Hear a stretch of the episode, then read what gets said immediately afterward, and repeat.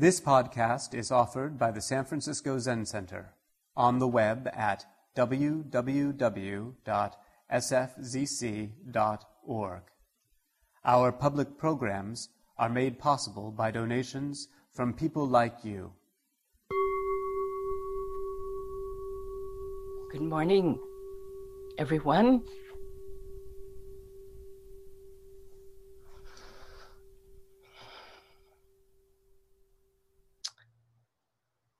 I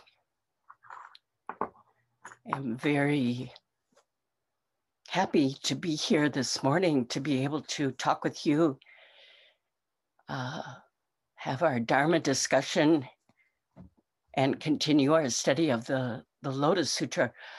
Uh, some of you um, may not know, but uh, a number of people, a couple hundred people or more, are participating in a January intensive that includes participants from uh, the United States of America and Europe, and I'm not sure what other countries. And we're uh, studying the Lotus Sutra.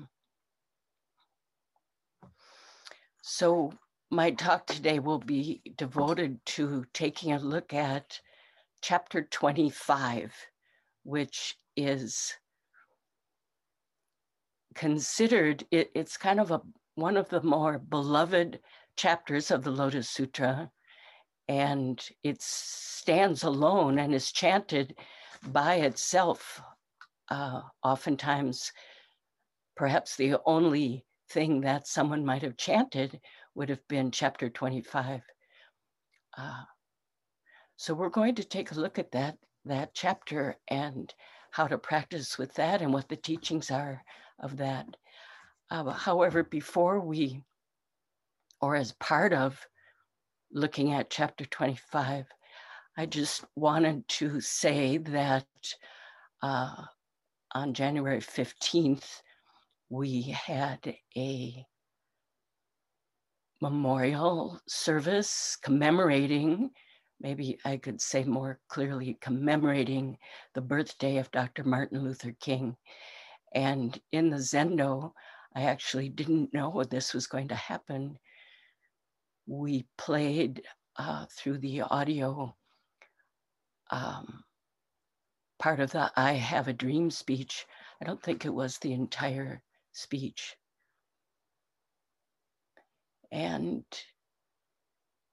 I want to dedicate this talk about the 25th chapter to Dr. Martin Luther King and his work and his vision and his not forgetting his sufferings and and those who walked with him and still walk with him. Because I feel this 25th chapter is about being in the world and facing our suffering, facing the suffering of others, feeling it, listening, and responding.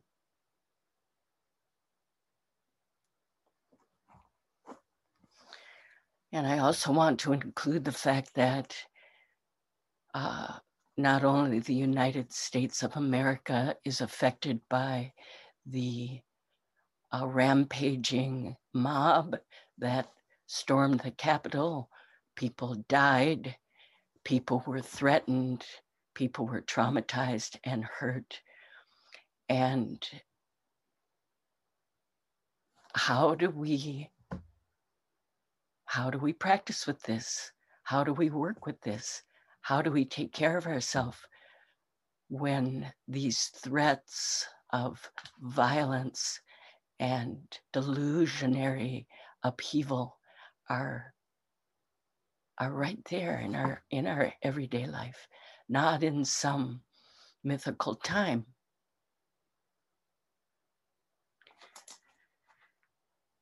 So I, I want us to not forget these times that we're living in, and especially the the clarity with which I've been reading um, people's understanding of the underpinnings of what happened, the beliefs, the delusional beliefs in white supremacy and hatred and fear. But let's not stop there. Let's nor write off millions of people from our heart. What is the practice of meeting these kinds of circumstances?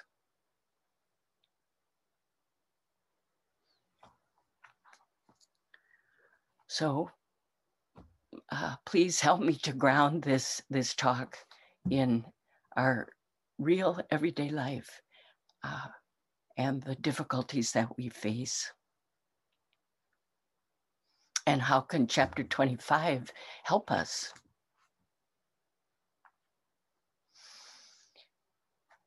So I wanted to just briefly say something about the history of the Lotus Sutra.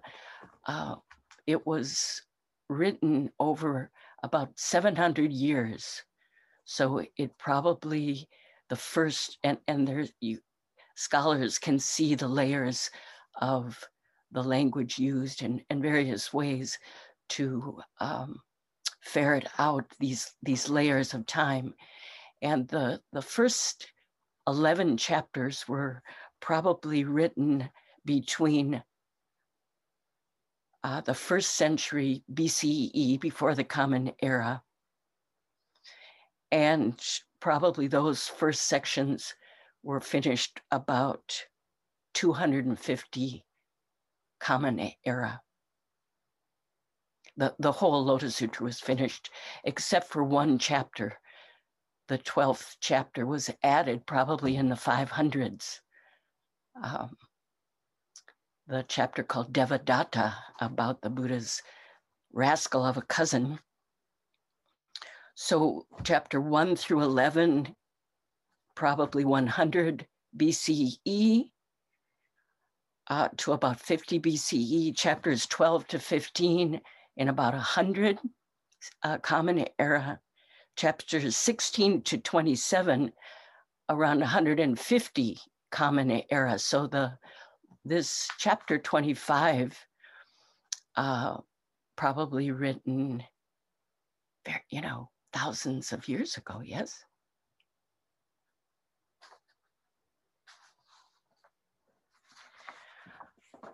the chapter 25 is called uh, it, various translations. One is the universal gateway of Avalokiteshvara Bodhisattva. Another is the all sightedness, the all sightedness of the regarder of the cries of the world. Regarder of the cries of the world is a translation of the name of the Bodhisattva of infinite compassion.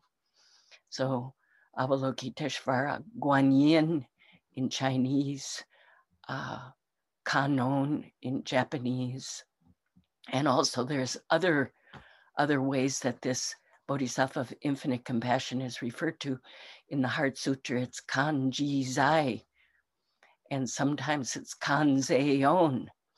This is all referring to the same Bodhisattva of infinite compassion, and turning the name in different ways. Uh, Kannon is Kan is seeing, observing, regarding, and On is sound. The sound seer or the sound regarder is Kannon or Guanyin, but Kanzeon is regarder of the cries of the world or one who hears the cries of the world. That's the name of this bodhisattva of infinite compassion. The, this practice of listening, listening to suffering, listening to the cries of the world, listening to these calls. Um, Suzuki Roshi uh, mentions chapter 25 of the Lotus Sutra in his um, the transcriptions of his talks on the Lotus Sutra, and it's it's it's very interesting what he says. He learned chapter 25 because his mother chanted it a lot, chanted it daily. And she just would be going about her life in, in the home. She was a temple, uh, wife of a temple priest, and would chant this sutra, which calls on the Bodhisattva of infinite compassion for help. And Suzuki Roshi says he didn't really, uh, he, he learned it by heart just by listening. But when he got older, maybe around 11 or 12, he says he didn't, he, he understood more what she was saying and he didn't like it. It sounded like she was being very superstitious. And we'll, we'll, we'll, those of you who've read it already know what I mean, and I'll bring it up in this talk for those of you who haven't read it. But he felt she was being superstitious and he didn't like it. Uh, so he goes on to say, actually, one of the students in this lecture asks him, um, Did your mother have faith in the Lotus Sutra? Is that why she was chanting? Because she had faith and he he basically said he didn't know if it was faith, but it was more like a prayer. She was, and a prayer is prego, you know, a prayer is I pray um, for something. May it be so, calling out for something for help, a kind of prayer. And and then he talks about their life in during this time. This was in the Meiji period, which went from 1868 to 1912. And this was a very difficult time for Buddhism in Japan. Uh, there was a withdrawal of support for Buddhist priests. The priest before Suzuki father had to sell off land um, in order to have some kind of income. People were not donating. And also, it was a time when um, priests were allowed to, pressured to marry after, you know, thousand years of a celibate priesthood, this change in the culture happened. And I think it was very hard on those early families. Uh, and they were very poor. Suzuki Roshi said when, when it rained, uh, it, the, they didn't have money to fix the roof. They had to wear, hold umbrellas inside the house. And the tatami mat was all ruined and broken. And, and he didn't have the same kind of clothing to wear to school for festival days and these kinds of things. So he said it was hard for him. But in, in thinking about his mother, he realized it must have been very, very hard for her during this time. And she chanted the 25th chapter, the universal gateway, universal gateway of the Bodhisattva of infinite compassion.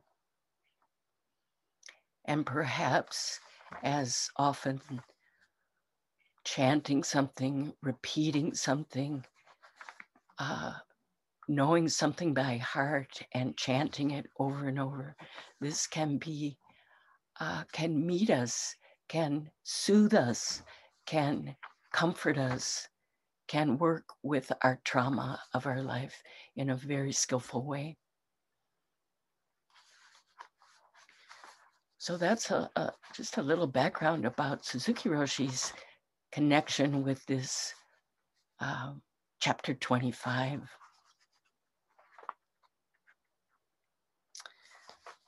Ah. So, how does what is the chapter about? Um, it starts out. Uh, this is chapter 25. So, a lot of the Lotus Sutra has gone on before this. Um, and there's a personage, a very important Buddha who shows up right at the end of the chapter that was introduced before that I'll say something about. But um, it starts out with a bodhisattva whose name is Akshayamati, which translates as infinite mind or infinite thought or endless intent. You know, there's so many translations of the um, of the sutra into English, and also there were many translations made. Um, you know, up until the 400s when Kumarajiva translated it in a very eloquent, beautiful way. There were many translations, but after that, Kumarajiva's uh, translation was used. Anyway, this bodhisattva asks the Buddha, why is regarder of the cries of the world called by that name? So it, it starts out with this question why that name? Why is that name um, the name of this bodhisattva? And the Buddha uh, then begins the chapter 25 with saying how it is that this bodhisattva has this name. Now, I wanted to go back. This is um, this was very helpful for me uh, the one who hears the cries of the world. This bodhisattva uh, is in other sutras, in the Heart Sutra, in the first line of the Heart Sutra, in the Flower Garland Avatamsaka Sutra, when Sud- Sudana um, is going around to different bodhisattvas to ask how to lead a bodhisattva life. Sudana calls on Avalokiteshvara and asks, and in this part, this is now Avatamsaka Sutra, but I think it's background. This Mahayana Sutra is background for chapter 25. Chapter 25 is flows from this um, these teachings and vows of the Bodhisattva of infinite compassion. So I'm going to read from the um, Avatamsaka Sutra, the Flower Ornament Sutra. So Sudana, who's this pilgrim, comes upon Avalokiteshvara sitting by these streams and springs on a, on a boulder and asks um, how, um, first he was welcomed by the Bodhisattva, and, and then he says, how do you practice the Bodhisattva way? Basically, I've set my mind to practice the Bodhisattva way. Please tell me how to carry this practice forward to enlighten beings, to save beings. And Avalokiteshvara says, Noble one, I have set my mind on supreme perfect enlightenment but I do not know how to learn and carry out the practice of enlightening beings.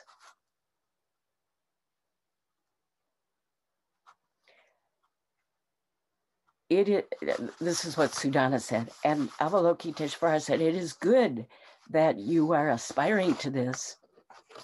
I know a way, Avalokiteshvara knows a way, Guanyin knows a way of enlightening practice called undertaking great compassion without delay.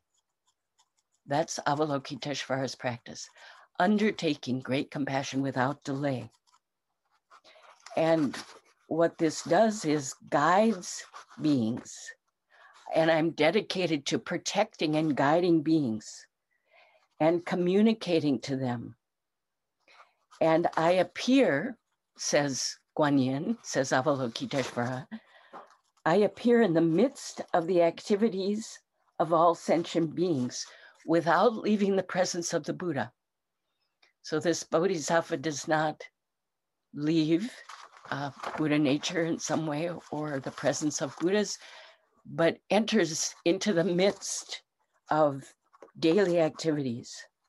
And I do this by four means. And this Dogen, there's a fascicle of Dogen about these four methods kind speech, generosity, kind speech, beneficial action and identity action. So uh, this is where that originates in Avatamsaka Sutra.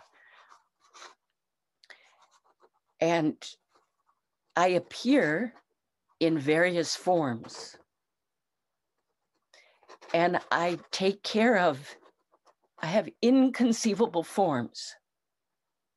I take care of them and develop beings by speaking to them according to their mentalities, showing conduct according to their inclinations. And I magically produce forms and teach them doctrines commensurate with their interests and uh, inspire them to accumulate good qualities according to their mentalities. And I appear to them in any form in that's part of their conditions. Their families, their I come in that form. And by living together with them. This is perfecting the practice of unhesitating compassion.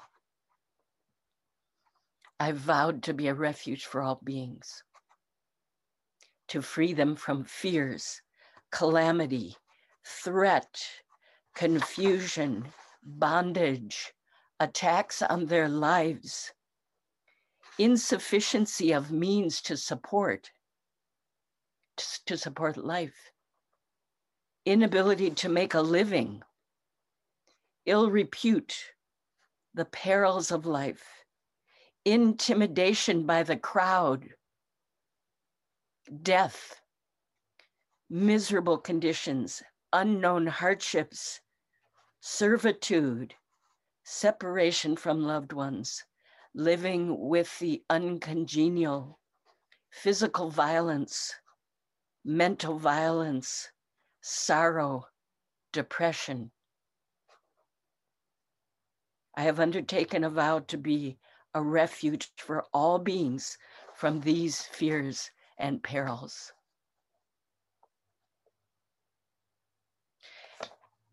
So this is Avalokiteshvara, the Bodhisattva of infinite compassion, naming, listing these things that these are present. They were present thousands of years ago. They are present this very day. Uh, you know, insufficient means to support life, servitude, physical, mental violence, depression, and with unhindered, unhesitating compassion without delay, I, I vow to guide beings and help beings and take any form that's going to help them, any form. Now, this is also Avatamsaka Sutra, and it has to do with the 25th chapter. Avalokiteshvara then says, I also have caused a way of remembrance to appear in all wor- worlds to extinguish the fears of all beings. I've caused my name to be known in all wor- worlds to drive away fears of all beings.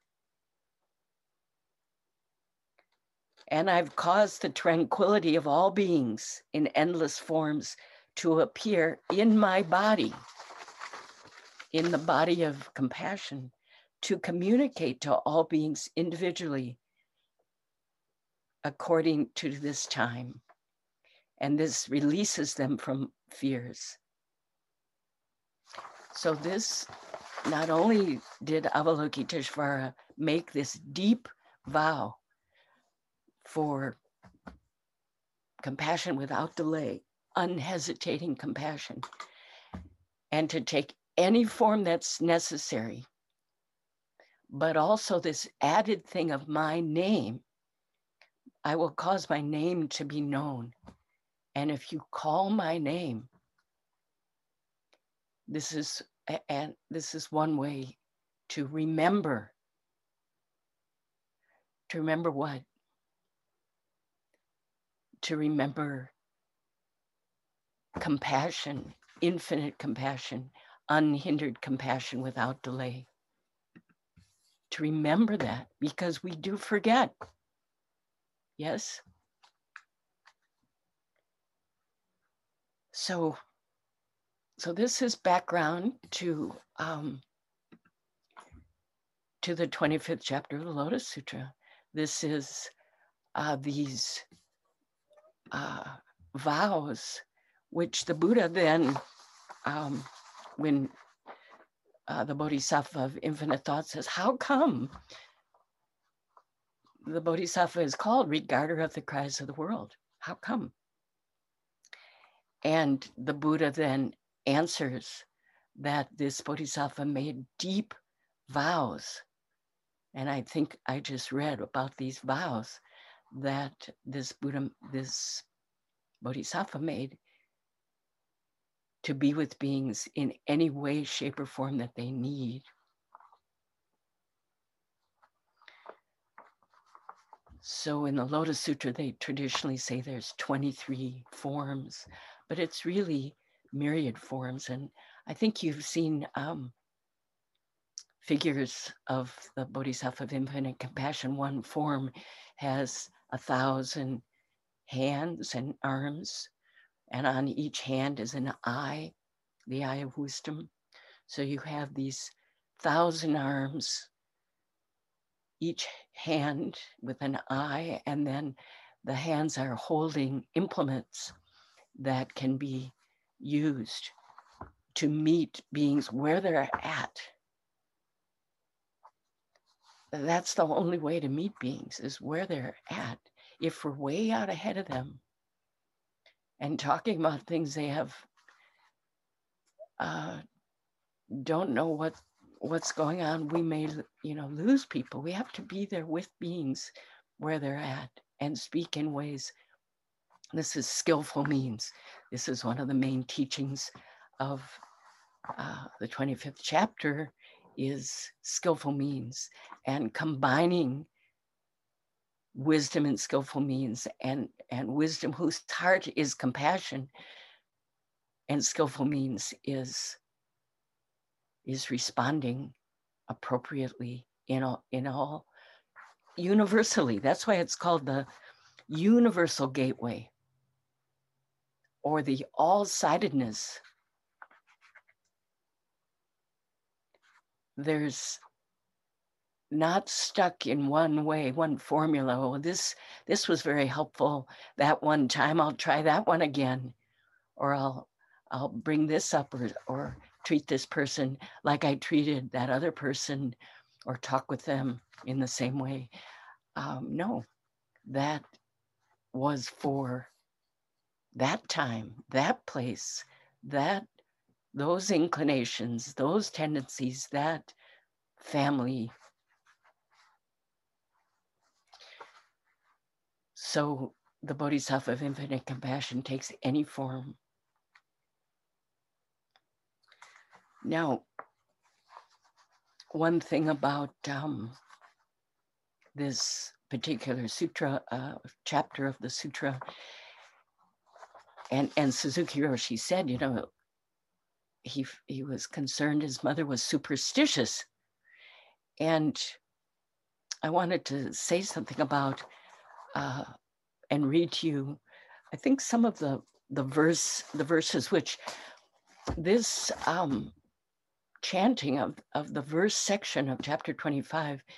Um, is something that's done in Soto temples and I remember Akiba Roshi was asked, um, a Japanese priest who lives in uh, near in the East Bay, you know, what he missed about, you know, Japanese temple life. And he said, chanting the 25th chapter of the Lotus Sutra. So that this is a beloved um, teaching.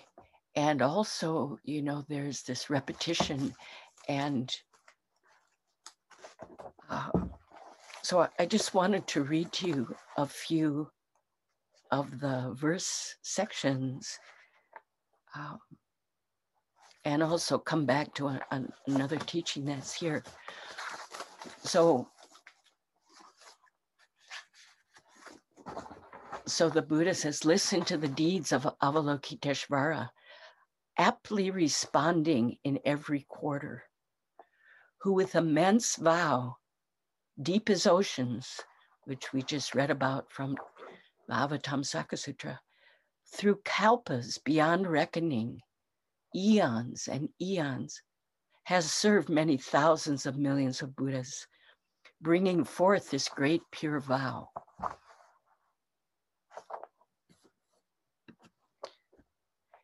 Hearing the name or seeing the form of Avalokiteshvara with mindful remembrance is not in vain, for the woes of existence can thus be relieved. And then there's this list, which are traditional, the kind of traditional horrible things that can happen to you. And so the sutra brings those up.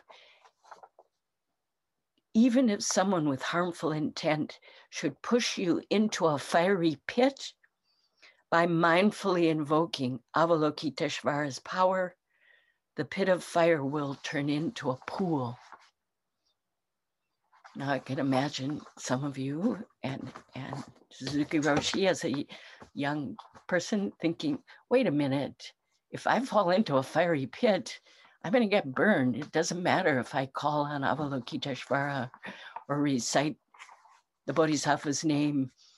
Uh, what are you talking about? You know, that's superstitious or that's like some magical thinking. If you fall in a fiery pit you know. So the fiery pit uh, it can be you know it's talked about as an actual fiery pit. And when the this chapter 25 is is rendered iconographically you can see all these things that are mentioned fiery pits and being attacked by demons and pushed off of mountains and and it's all in a big you know can be found in scrolls and uh, but what's another kind of fiery pit that we can be pushed into? Has anyone felt like that they've been pushed into a fiery pit of rage and anger and unbelievable you know um, feelings, strong feelings of hatred, maybe you might, revenge. Has this been coming up for anybody? Have we noticed that upon seeing something or reading something or hearing someone speak, that we are filled with the fire of anger and hatred and fear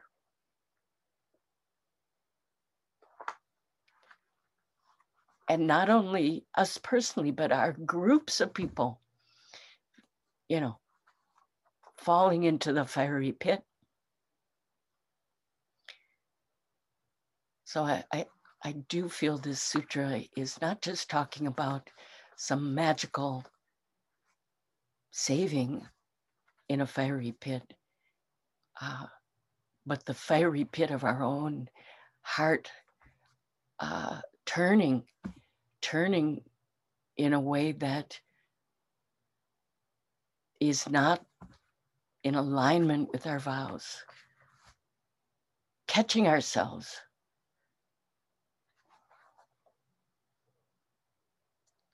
And this next one, if cast adrift on a vast sea, menaced by dragons, fish, and demons, by mindfully invoking Avalokiteshvara's power, the billowing waves cannot drown you. So, what are the billowing waves that drowned us? The billowing waves of ill will and aversion, disgust, the billowing waves of uh, uh, resentment, resentment that comes up and fills us over and over. We can't let go of. How about in the midst of that, this sutra, this chapter is saying, call forth the power of infinite compassion sincerely. If it's not sincere, if it's like, well, maybe I'll try that. If it's, I need help. This is one of the cries of the world. I need help to face and meet my life and what's happening and the trauma of these times and the traumas of my family and my community and my culture. You know, can we invoke infinite compassion? Call it up, call for it. That's what this that's what this 25th chapter is saying. Uh, so these traditional things, fire, drowning, being attacked by bandits, being, you know, evildoers po- wanting to poison you. Um, and these are all mentioned, these are all chanted. And, you know, Tenshin Roshi didn't want us to start chanting this without a little commentary because I think, I think it, it uh, may be difficult to just jump into this without some kind of grounding in the uh, vows and practices of infinite compassion and unhesitating compassion as as our our inspiration. Otherwise it may feel we may feel we may turn from this like this isn't for me. This isn't this is weird uh, in such a way that we reject a practice that can meet us in our distress in our suffering. That's what it's about. Calling upon infinite compassion to be with us. And and when we do that with with sincerity and um, sometimes it's our last um, we have nothing left but to just call for help and ask compassion to help ask for compassion for this mind that's so filled with ill will let's say or greed or strong desires or so deluded. So this calling out and asking will be responded to. This is this is one of our teachings of inquiry and response come up together. And the form it takes of this response, because infinite compassion comes immediately. Well, you don't know what form it will come in. It could come in the form of your own heart opening. It could come in the form of a thought of that is coming from your own, uh, you know, inside you rather than looking outside. Where is it going to come from? Where is Avalokiteshvara? I don't see him or her. Infinite compassion comes in all forms. And sometimes we don't recognize it's imperceptible, but we were met. Sometimes we know when someone was there for us and guiding us and listening to us.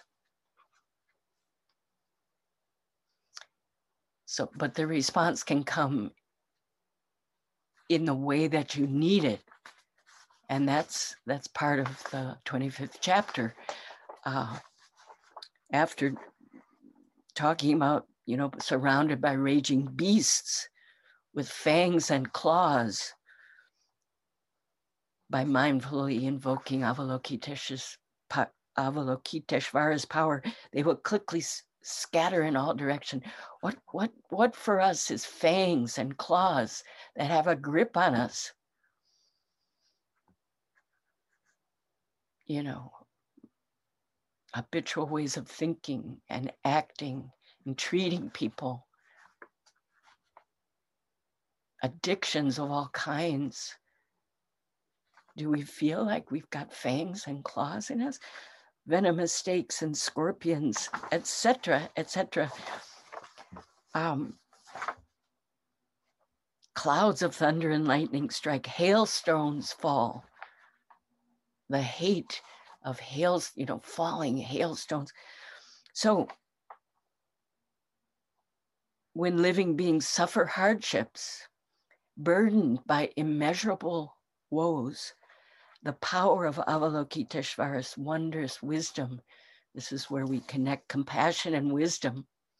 It's not a, a compassion that's sentimental or nice or sweet. This is fierce compassion that takes any form, and the form may not be even anything you like, like somebody shaking you or taking something from you, your car keys, maybe. That's fierce compassion that takes any form. It's not, sometimes we conflate niceness or sweetness with compassion, which it often looks like iconographically, but there's figures of the Bodhisattva of infinite compassion with 11 heads, and some of them are very fierce and scary. And that's what we sometimes need. And that's what beings need. Beings who are hurting others and cruel to others may need a face of complete and utter um, fierceness, which protects beings. Like Dharma protectors often have these fierceness, fierce countenances whatever we need. It's not nice. It's it may be nice if we need that.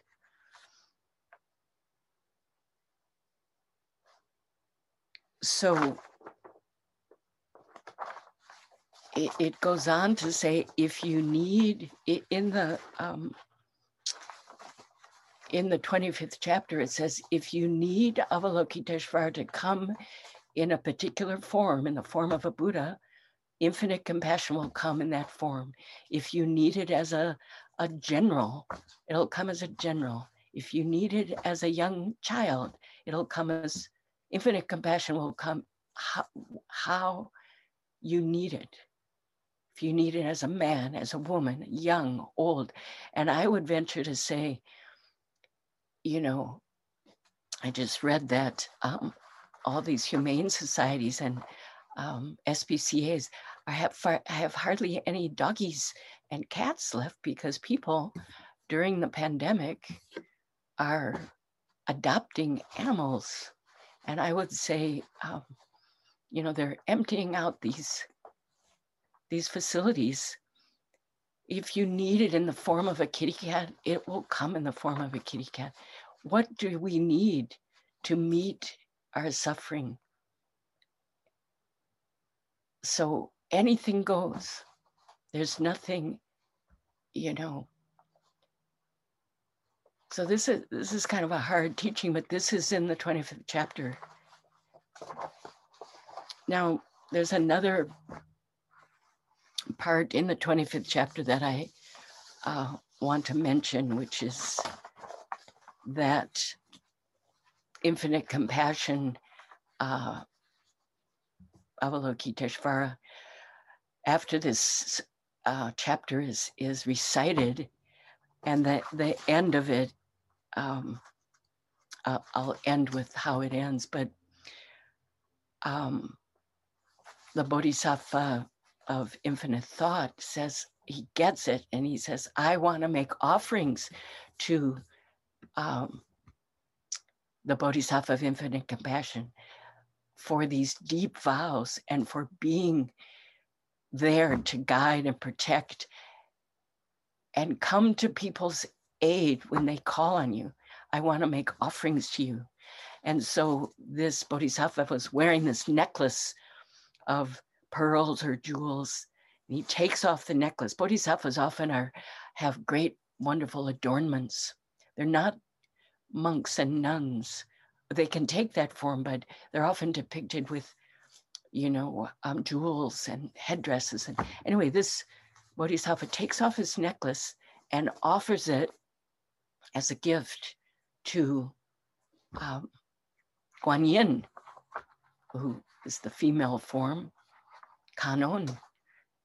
And uh, Avalokiteshvara, Kannon, Guanyin, uh, says basically uh, she refuses, she won't receive it. And he offers again that please take this offering for the sake of the many beings, please take this gift. And she refuses again to receive this offering. And then the Buddha kind of, inter, Shakyamuni Buddha intercedes and says to Guanyin, please take this gift for the sake of beings. Just receive this offering. So she takes it and she divides this necklace in two, two parts. And she gives one necklace, part of the necklace, to Shakyamuni Buddha. And she gives the other half to this Buddha that has appeared earlier in the sutra. We're already near the end, whose name is Abundant Treasures or Many Treasures. And this Buddha, in a, one of the more fantastically wonderful chapters of the Lotus, appears in this stupa way high in the sky, and everybody rises up and, and wants to see him. And then the Buddha and many treasures sit next to each other in the stupa, the two of them, and uh, you know, teach together. And this this uh, Buddha, many treasures, is kind of the symbolic in the Lotus Sutra, the symbol of the Buddha nature itself.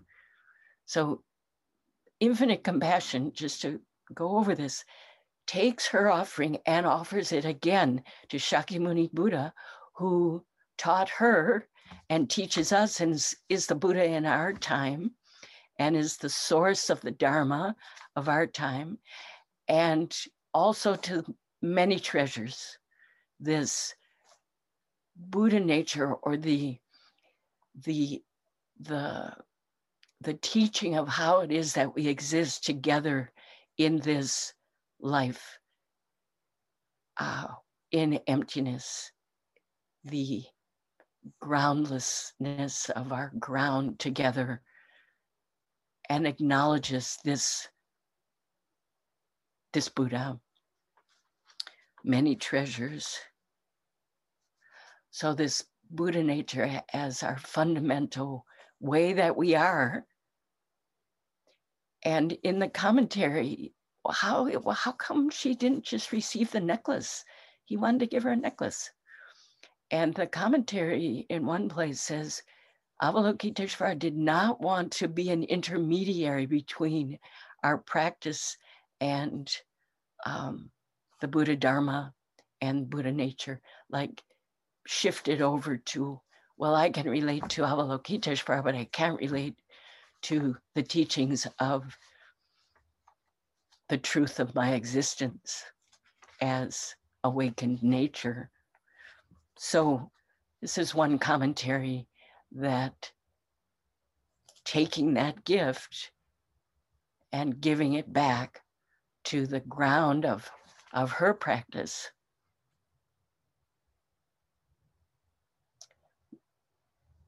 The wisdom, whose heart is compassion, the wisdom of uh, no abiding self.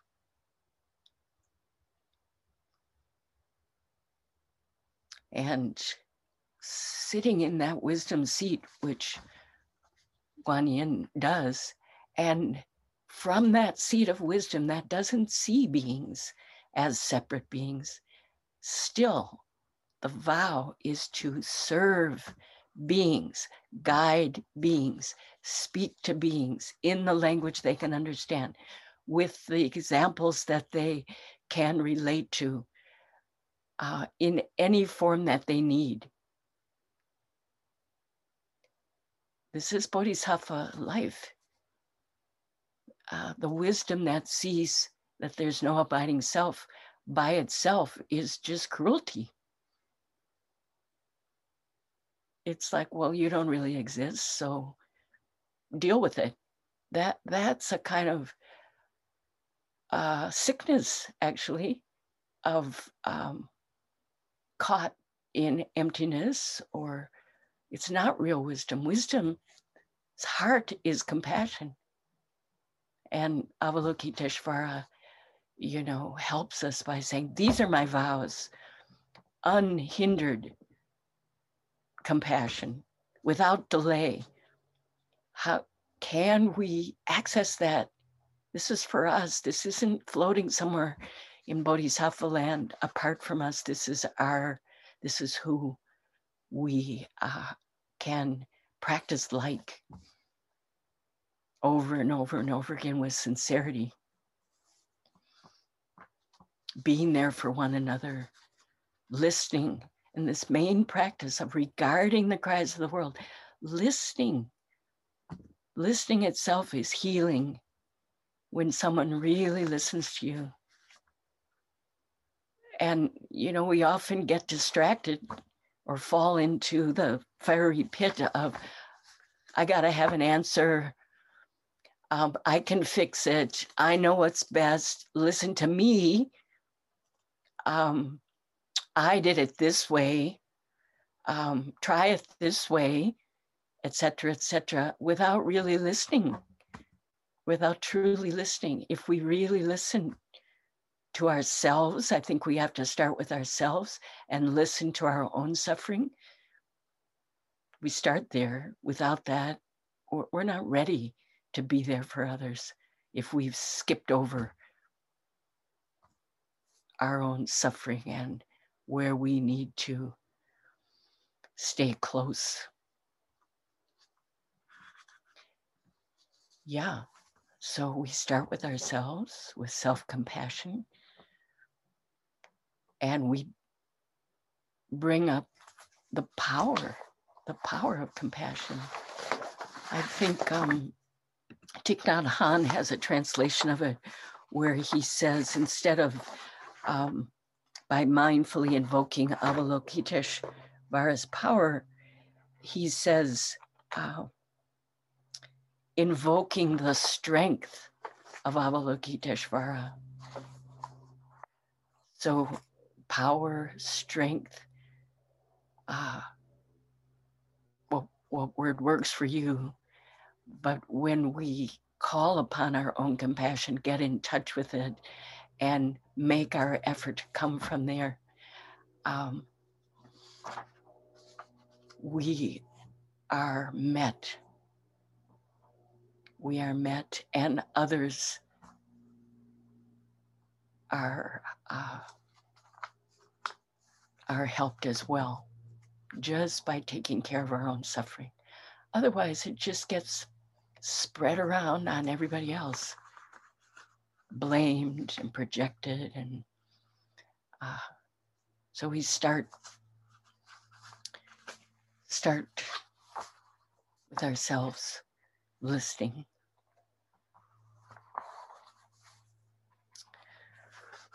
So I just wanted to end with Dogen. Uh, Dogen wrote several poems on the Lotus Sutra. And this one says, um, day and night, night and day, the way of Dharma as everyday life.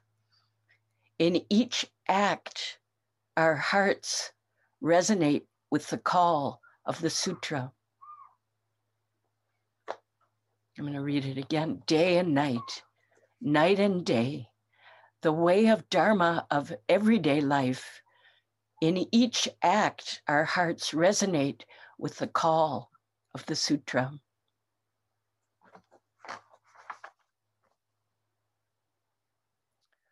Thank you very much.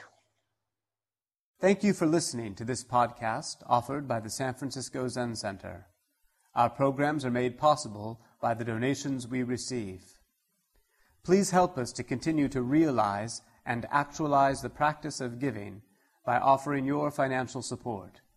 For more information, visit sfzc.org and click Giving. May we fully enjoy the Dharma.